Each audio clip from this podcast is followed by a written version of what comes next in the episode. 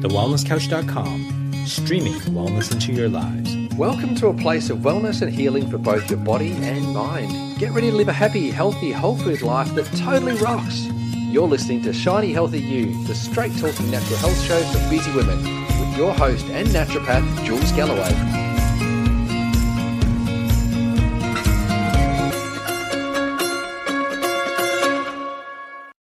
Today's guest on Shiny Healthy You is a friend of mine from the blogging world. We met online and we bonded over a mutual love of whole foods and healthy desserts.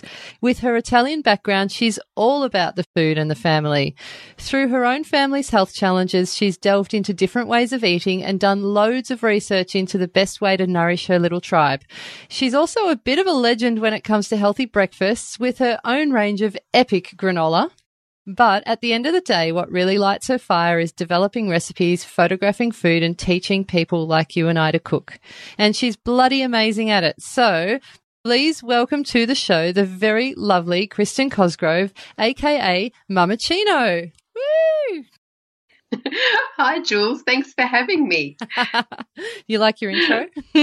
what an intro. I just thought, wow, she's just, I could probably write that down and use that as a new um, promotional material or something. Made me sound fantastic. Thank you. We'll stick it on your About page after the show. Yeah. Sounds good. Hey, now I really, really want to chat to you today all about the food. So I think we should just have a little warning for our listeners out there. Um, you're going to get hungry by the end of this. Sorry. Yeah. yeah. I tend to get a bit carried away when we talk about food. I know. And we both love food. So this could go anywhere over the next 30 to 40 minutes. But tell me first up, were you always an amazing cook or is this like learned behavior later on?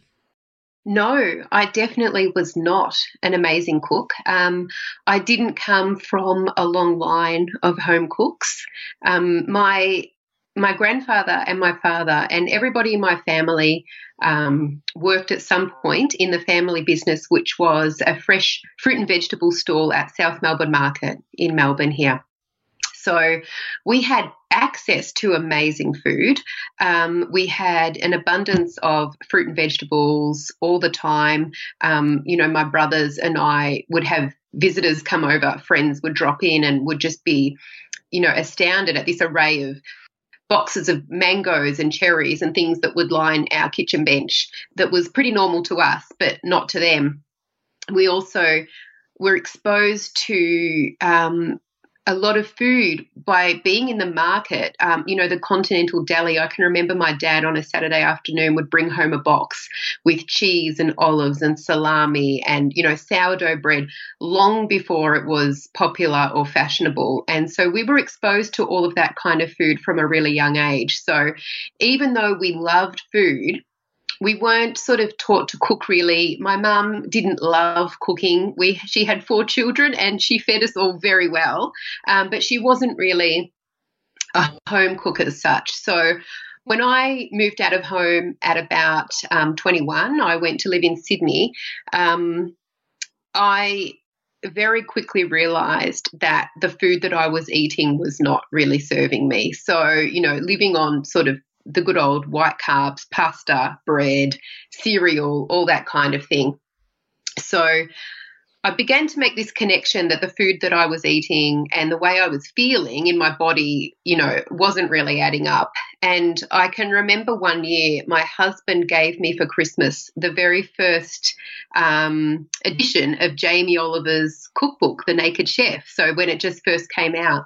And I can remember sitting down um, in the lounge room while sort of Christmas Day was going on around me, just completely um, entranced by this book and the idea of making your own pasta from scratch and and getting together, um, you know, a pantry full of terrific stores and and things like that. And I read that cookbook from cover to cover. And um, when I got home to my own apartment, I just could not wait to start cooking. And um, I think that's that's the point in my life where I actually developed a real love and real interest for cooking as well as a love for food. Yeah, it's funny when you find a cookbook or a cookbook author who resonates with you. It's like then you just want all their cookbooks and do all the things, don't you? Because um, I know. Yes. Yeah, there's there's been a few in in my. I loved Jamie as well actually because he's he's got such amazing fresh food. But um, there's been a few in the past that once I've you know found one book with one you know one chef or one person, it's like I want everything else that they've written. I want all their recipes. yeah. Yeah. Yeah. Oh, absolutely. For me now, I still take cookbooks to bed with me and read them from cover to cover. Um, I love the food, but I also love the stories that come along. I think people that love food love life, and I think the best cookbooks are the ones that tell you about the journey along the way and the stories and how you know food and family and connection and tradition and culture and experience and life all come together and i think that that is what actually inspires us to cook and you know to eat and to feed others and to share food Yeah. so they're my favorite types of cookbooks that, Mm. that quote's going on Instagram, mate. People who love food love life. I love that. Yeah. That is the best thing ever. Because yeah, I'm a food lover, so it's like yeah, life, yeah, woo. yeah so totally it's more it's so much more than the food yeah oh, totally. And you have a massive love for Italian flavors. So tell me about you know where that came from. I do. My grandfather is from Sicily, but he had lived in Australia um, for such a long time and during a time where it really was not popular to be Italian. Um, so he was taught by his family to blend in and to assimilate and be Australian as quickly as possible. So he lost a lot of his culture and a lot of his language. Um, but something happened when I was born that I just had this love of Italy from from right from the beginning and felt a real connection to that and was always really passionately curious about my grandfather and his life and where he had come from.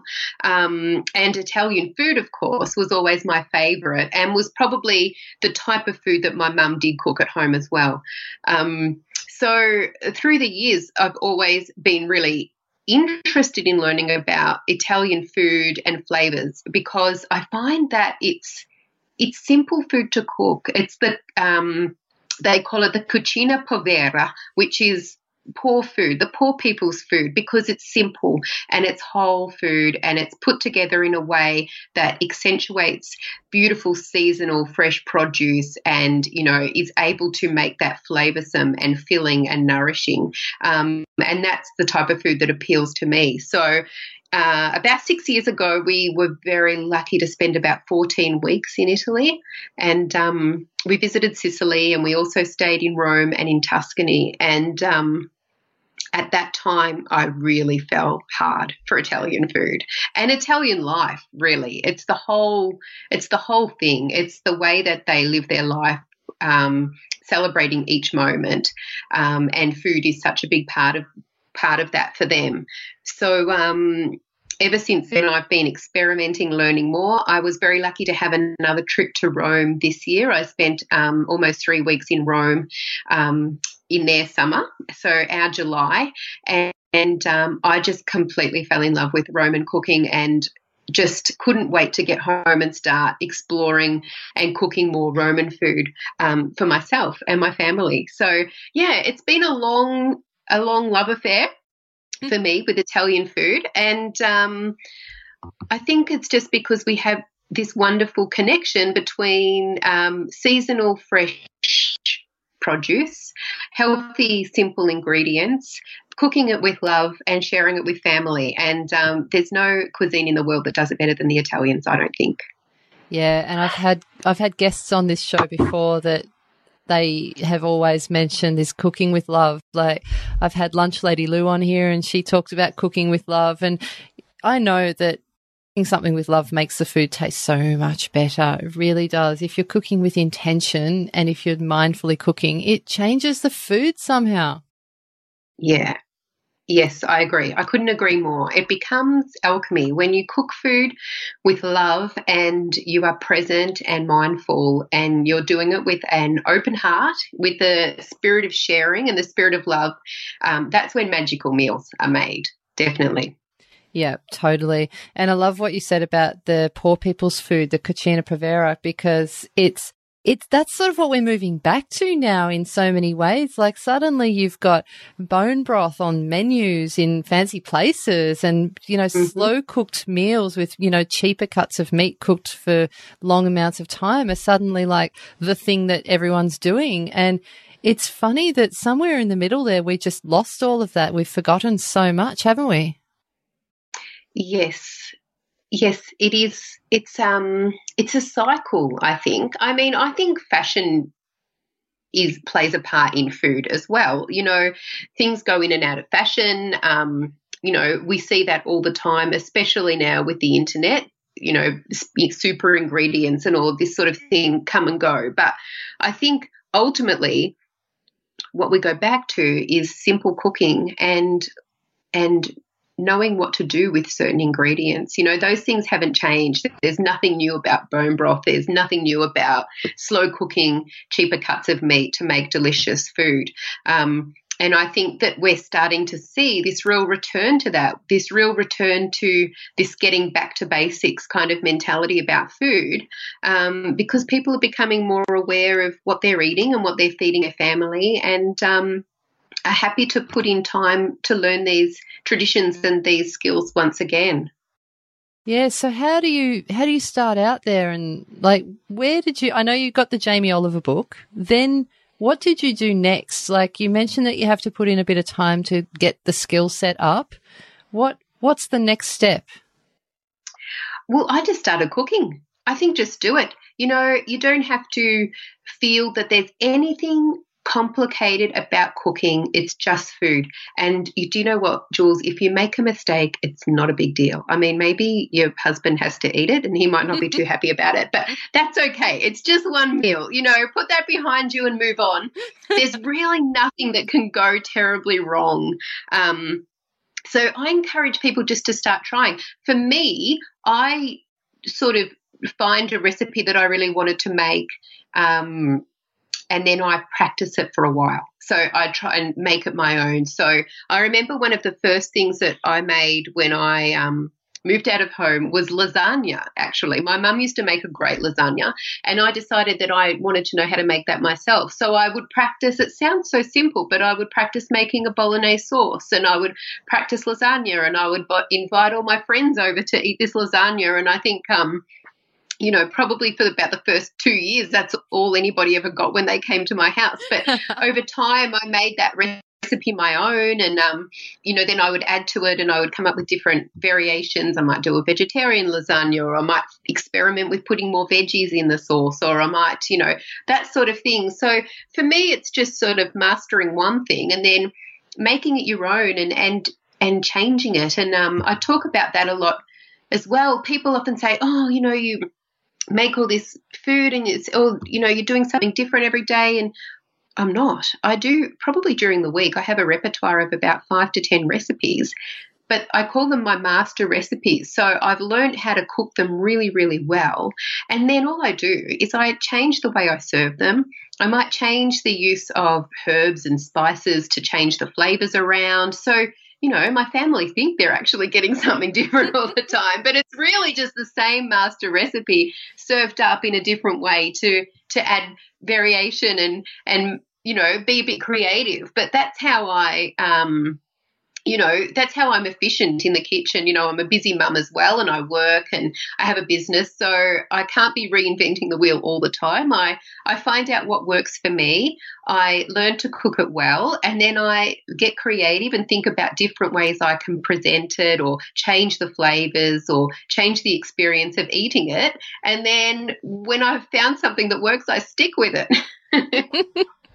I'm just sitting here giggling actually because um, I remember, you know, I've been I've been with James for mm, 18 years. Um, we've been married 16 years, and so you know, we we used to eat different things back when we we first started going out. And I remember he used to make beans on toast, and then he got sick of doing beans on toast, so then he did toast on beans. Game changer. Woo. I love it. I love it. Yeah, that's great.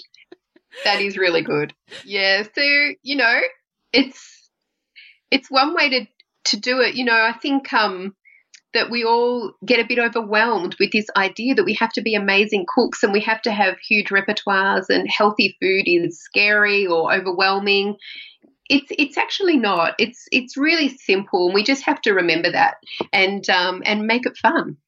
I think also uh, there's also that you need to give yourself permission to fail. Like you need to give yourself mm-hmm. permission to turn out a meal that's not restaurant quality. Like it's okay to screw it up a little bit. Like you said, they'll probably still eat it. They'll probably still like it. But I think we put a lot of pressure on ourselves to make everything perfect every time. And it's like, geez, you're not a restaurant. Absolutely. You're not a restaurant. And who wants to be? You know, I don't. I, I don't want my kids getting fussy and start demanding, starting to demand, you know, restaurant quality meals. Um, I think for me, that's where gratitude comes in as well. We are incredibly lucky and incredibly blessed in this country to have access to amazing ingredients, healthy produce, clean produce, um, and an abundance of it. So I think it sort of defeats the purpose aiming for perfection. You know, um, the fact that we can feed our families beautiful, healthy food and as much of it really as we wish. That's that's where the perfection lies. You know, we are just so lucky. So whatever we do with the food, whether we're creating a beautiful recipe out of it or we're just assembling it and serving it, that's totally okay. We just need to be grateful for what we get to share. Yeah, absolutely. Absolutely. And you're right about the fresh produce as well. Like, if you're working with super fresh, beautiful produce, then you don't need to do that much to it. No, that's right. I don't, I, that's, I try and keep my cooking really, really simple and just let the ingredients speak for themselves. Yeah. So, what are your go to family meals now? Like, what would be your top three or say your top five, the ones that are on high rotation, the ones that you have to serve differently sometimes to keep the attention? Yeah, okay. So, well, definitely, I probably almost every week I'll do a bolognese sauce. So, this is my opportunity to really get um, protein into my kids. I use beautiful grass fed quality beef that I source locally, which I'm very lucky. There's a farm not too far here, from here that sells wonderful quality meat. Um, and I cook it with, you know, bone broth and tomatoes and lots and lots of vegetables. I put heaps of veggies into my bolognese sauce and I cook it for hours and hours on the stove top so it's rich and really delicious and all of those vegetables kind of collapse into the sauce and are unrecognizable. So um, that's one thing, but I don't always serve it with pasta. Occasionally I'll serve it with some gluten free spaghetti, but I make lots of other things with that as well. I might make it into, you know, little tacos or nachos for the kids. Or last night we had that with um, I made cauliflower mashed potatoes and put it on top for like a sort of a, a grain free paleo style cottage pie. Um, that's definitely one thing that I make all the time. I've also got a baked chicken dish that I do often. So I'll buy my um, chickens whole and then I get Cozzy to portion them up. I've tried to do it once before, but I'm not a great butcher. So I usually leave this job to Cozzy and he cuts them up into sort of eight or 10 pieces. Um, and then I marinate them with olive oil and lemon and herbs.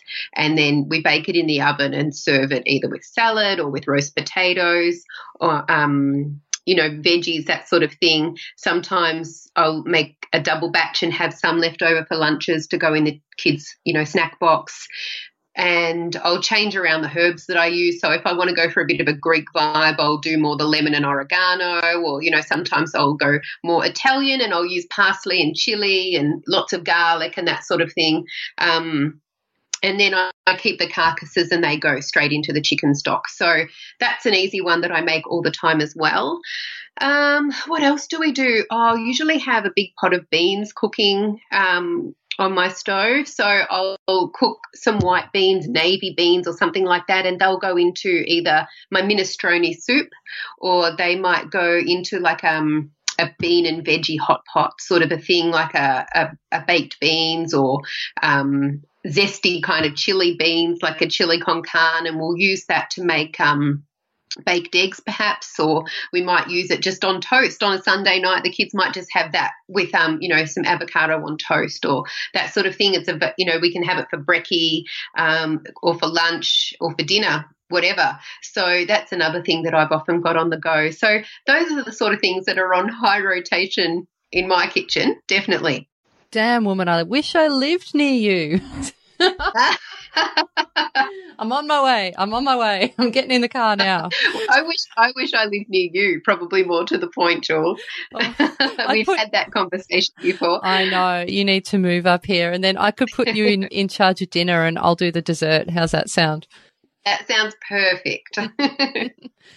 so really good. So tell me, I know once once you started cooking in a in a whole food way and a, in a making things from scratch way, that that wasn't where it ended because I know you just um, mentioned paleo and you mentioned gluten free, and I'd love you to chat with our listeners about the health challenges that both you and your family have faced and how food became a part of that. Because I know your daughter's had pyrrole disorder, um, which of course is close to my heart because I have it too. And you guys went through GAPS. How did that go? We did. We we went through GAPS not in the conventional way. So I guess going back, my whole food journey intensified when Frankie was born. She's my second daughter.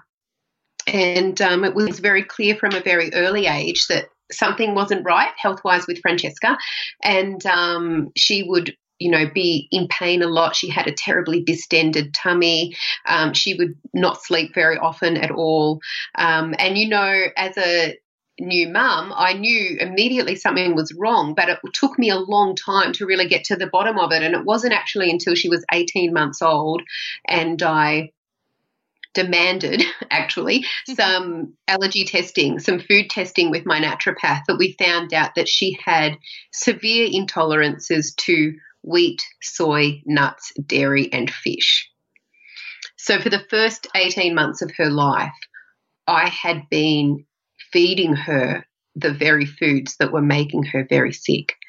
And that was a heartbreaking moment for me. I really um, broke down and really was very, very upset and cried and cried and cried for about an hour.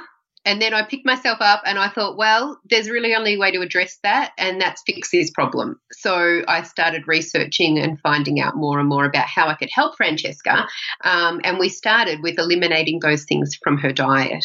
So finding out a way to feed an 18 month old without wheat or without dairy and without nuts, soy, and fish was easy because we didn't eat a lot of fish anyway. Um, at that stage, we were still have we still had quite a lot of processed food in our diet, even though I would have said then that I thought it was the healthy kind of stuff.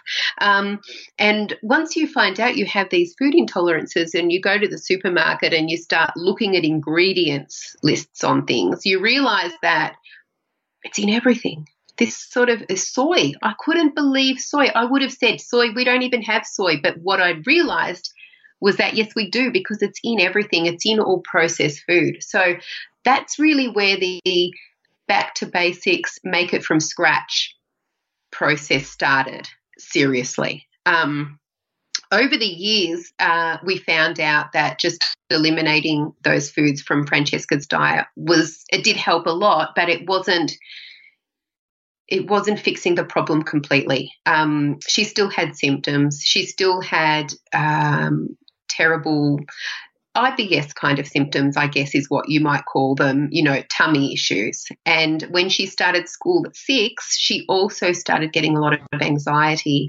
and um, phobias and sort of mental symptoms were happening as well. So I tried every naturopath doctor, nutritionist, dietitian, chiropractor. I even went to a fortune teller at one point. I thought I had tried everybody. Um, and one day a lady recommended to me a holistic GP. Um, and I thought, well, this is my last effort. This is, I don't know what to do after this. So I went to see her that's when Frankie had some testing and we found out about the pyrroles. So being able to have that diagnosis helped so much because it gave us um, some steps to take. It enabled us to create a plan and to manage Francesca's health quirks um, in a way that was going to best suit her. And food was definitely a big part of that. But of course, as you know, there, there was more to the picture. So food became a really important part of the health and well-being management plan for my family, a really actual integral part. So we started seeing lots of improvement for Francesca. Um, over the next couple of years until last year, we I just sort of had this feeling that I don't know, we weren't really progressing. Things weren't really changing, even though we were doing all of this work for our health and well-being. We weren't really getting to sort of the best healthy state that I thought was possible for our family. So we went back to the GP and she suggested to us that it might be worth looking at um, parasites. So we all, the whole family got tested for parasites and we discovered that we all had them. So this is what was sort of holding us back in our journey to healing. So um, we had some long discussions and we decided in the end that it was best for our family to treat these parasites with antibiotics. So you can treat parasites naturally. It's a lengthy process, it's complicated, and it's a bit um, you can get good results in some cases, same as everything. Everybody's so different, you just don't know. So, with us, we decided to go for the antibiotics because we've been living such a healthy lifestyle for so long. Um, we thought this might be the best way to really hit them hard and try and move on from this problem. So, with that and doing a bit of research, I, of course, came to the conclusion that you know gut health was going to play a really big role in this. Um, and i had been researching gut health and i had really been dancing around the gaps diet for a couple of years. So i was well aware of it.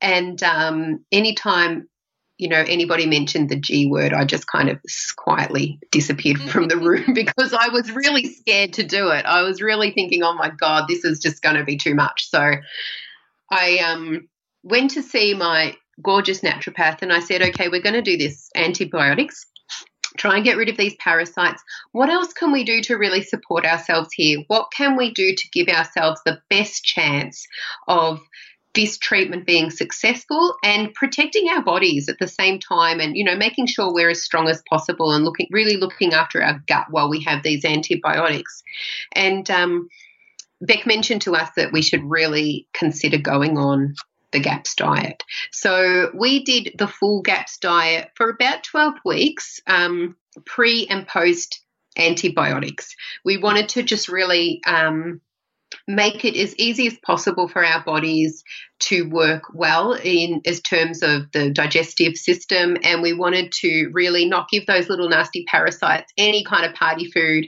to be enjoying while we were trying to get rid of them so we had a very, very clean diet and um, followed the principles of the full GAPS diet for the time um, post, prior to, during, and a little bit after we did that antibiotic treatment. And we ended up being successful in getting rid of that parasite. So that was great. It was all well worth it in the end.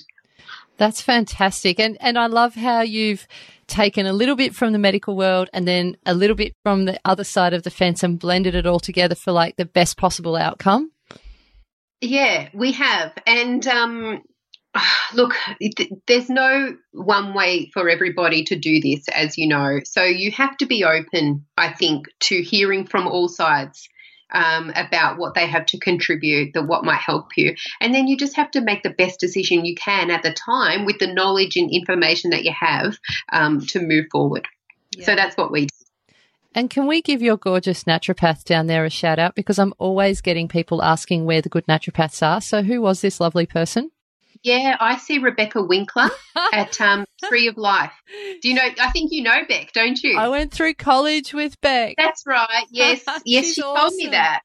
Yeah, yeah, she's wonderful. So she's in Jan Juc and um, and so fantastic with kids, and especially anything to do with gut health or um, fertility or anything like that. She's she's wonderful. Yeah, if you are down that way in Melbourne along the surf coast, or even if you're not along the surf coast, she's worth the drive. She really is. Yeah, and she does Skype too. So Skype consultations as well. She has a website. You can look her up at Tree of Life Natural Health and Fertility. Yay. Hi, Beck, if you're listening. oh, she's a beautiful person. All right. So you did the gaps. And then what happened? Yes. Then what? Back onto what sort of diet are you guys kind of following now? We are back onto just a whole food diet. We do, um, especially Francesca, my other two children don't have any sort of food intolerances or anything, so I guess I'm a little bit more flexible with them. But at home, generally speaking, we still kind of follow a GAPSy kind of diet. Um, we stay fairly gluten free. We have a little bit of cheese, things like hard cheeses, you know, pecorino romano, reggiano, all that sort of stuff. Um, a little bit of homemade yogurt. So we're not completely dairy free, but we're pretty much gluten free. Um, we don't really put a label to what we eat because we just sort of take it as it comes and we try and do the best job we can, sticking with a whole food diet um, as often as we can. But, um, you know, if we go out to somebody's house, we're very, very happy to eat whatever we're served um, and enjoy it and um, just get back on the healthy food train the next day when we get home. Yeah, I love it. Love it. It's all about balance. As long as you're conscious. Totally. Yeah. Yeah. Now, tell me, I I don't have kids, so I want your advice on this because I get I get this a lot concerned mums. And I know you have a book that's all about kids parties. And mm-hmm. I know when people are trying to get their kids onto sort of gluten free or paleo or whatever it is they're doing for their family's health, the wheels fall off when they go to these parties. And there's so many birthday parties that seem to be just happening almost every weekend sometimes. So yeah. there's so much sugar, there's preservatives, there's food colorings and all that kind of malarkey going on. And then there's the inevitable meltdowns after yeah. after the food's consumed. Yeah, have you got fun. Some, have, yeah, fun, not fun. have you got some survival tips? Oh, yes, I do, because this is something that I guess I've been a bit vocal on in the past. Um, I have a real a real issue with kids' party food. Um, I don't think our kids are born with an innate knowledge of what party food is. So I think that we teach them that. Um, I don't think they're born saying, Mum, we want blue cupcakes and red snakes and pink lemonade for our birthday party because they don't know what that kind of food is. So we choose as adults, we choose as the grown ups what the party food is going to be. And I think that the responsibility lies with us.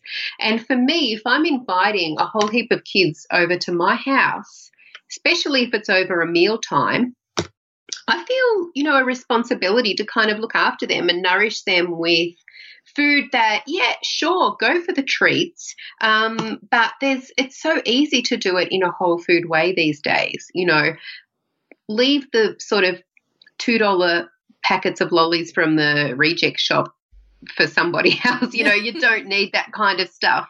Kids just don't need that kind of stuff. And it does result in um, meltdowns for lots of kids, probably for all of them, really, at some level. Um, so, you know, it's just, it's not necessary. But however, I know, and, you know, especially when it's every weekend, I think the argument generally is, oh, but it's just, you know, it's her birthday, it's just a special occasion, it's just a treat. But you're right. These days, kids are going to parties sometimes two or three in a weekend, nearly every weekend, which is wonderful. It's great that they have a terrific social life. But for me, um, I don't want my kids to be eating that kind of food on a continuous basis.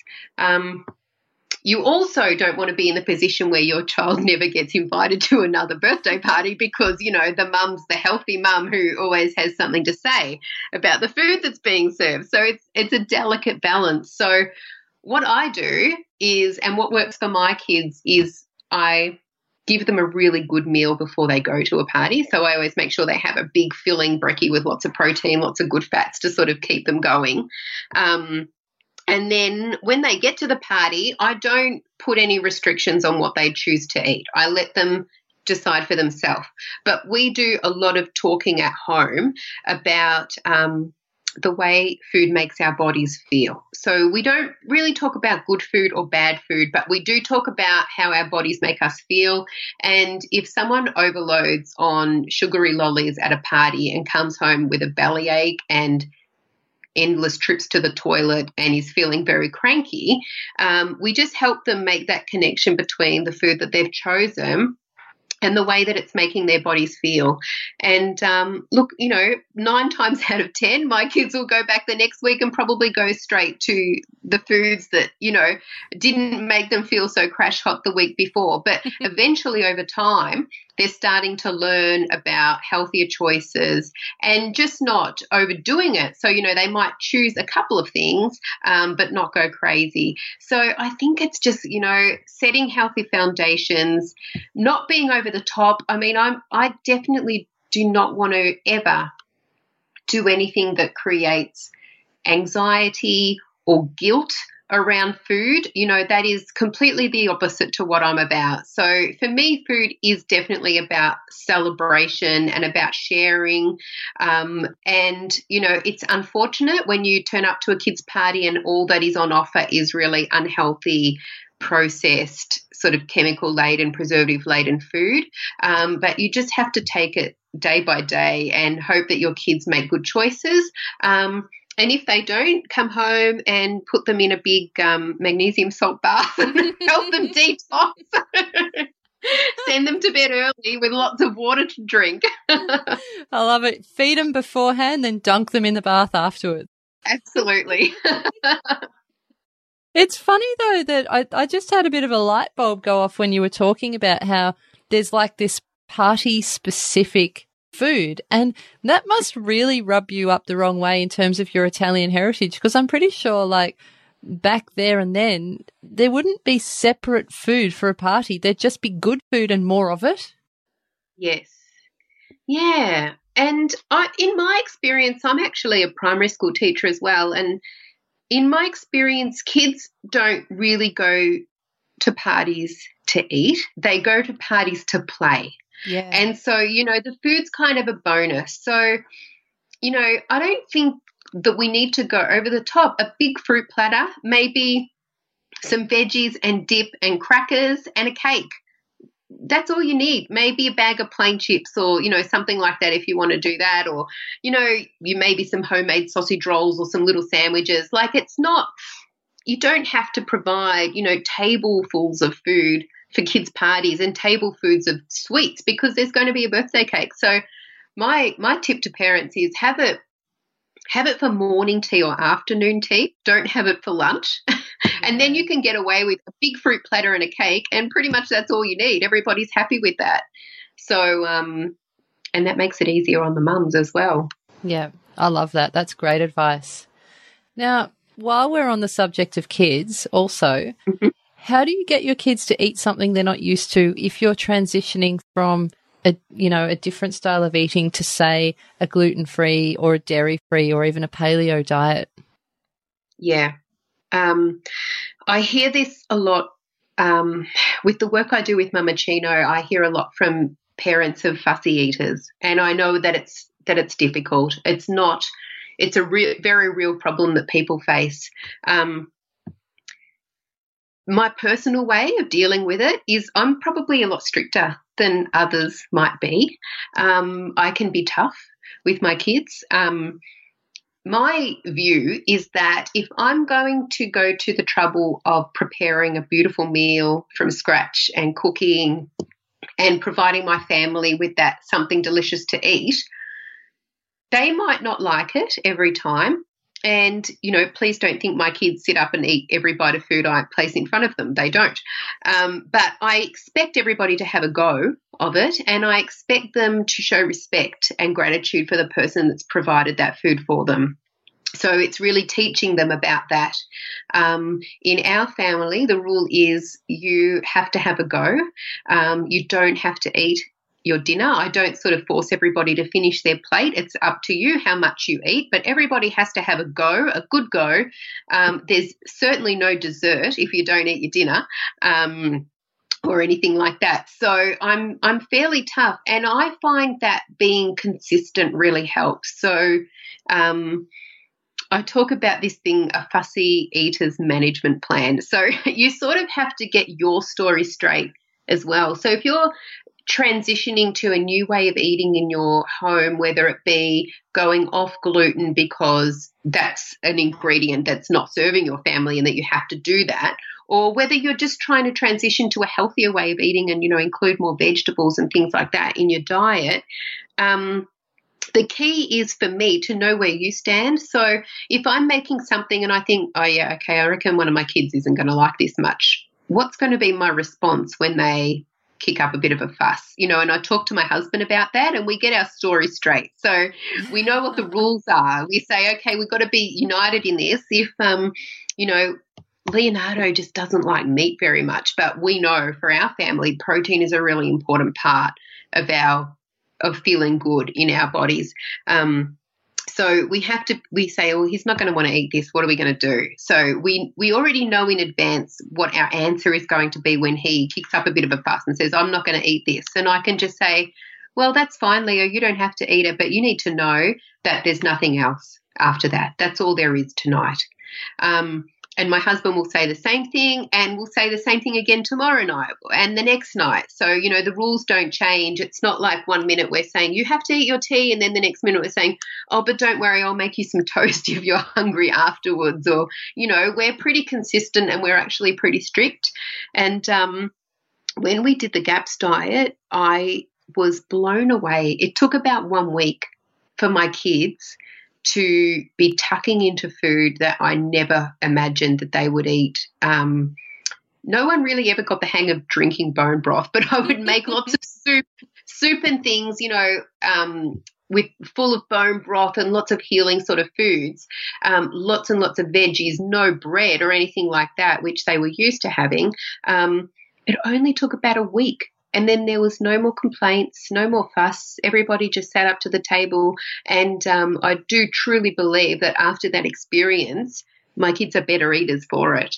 Yeah, I've I've actually seen cases where kids become unfussy after taking them off certain foods. And I've had I've had mums say to me you can't take him off gluten and dairy. That's all he eats is like bread and pasta and cheese and milk. That's all he eats. He won't eat anything else. And I'm like they're the things you need to stop. So you know in order mm. for him to get better. So they would do it eventually. And yeah. what we found is the gluten and the dairy that that these little people were eating were actually causing stomach discomfort and intestinal discomfort. And what that meant is they felt so full and so mm. bloated in the tummy that they didn't want to try any other foods because yeah. they, they just wanted to stick to what they knew.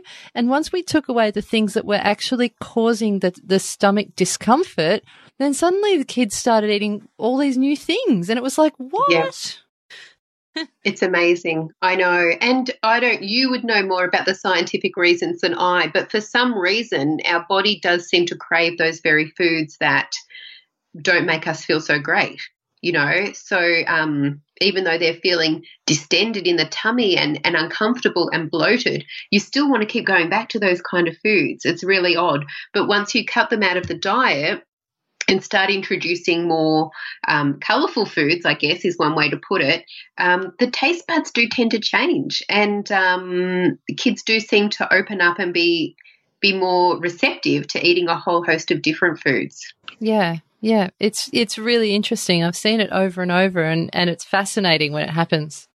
Yeah, you you have to be strong, I think, as a parent. You know, at the end of the day, most parents work these days. You get home, you prepare a meal, you know, someone doesn't want to eat it. You've got to go through that whole emotional, draining, you know, sort of scenario of fighting with your children to eat some, you know, to eat something. And um, people just don't want to do that. We want to avoid that. And I don't blame them because it's exhausting. But I think at the end of the day, we just have to keep remembering why we're doing it. You know, we want the best for our kids. We want to set healthy foundations for them.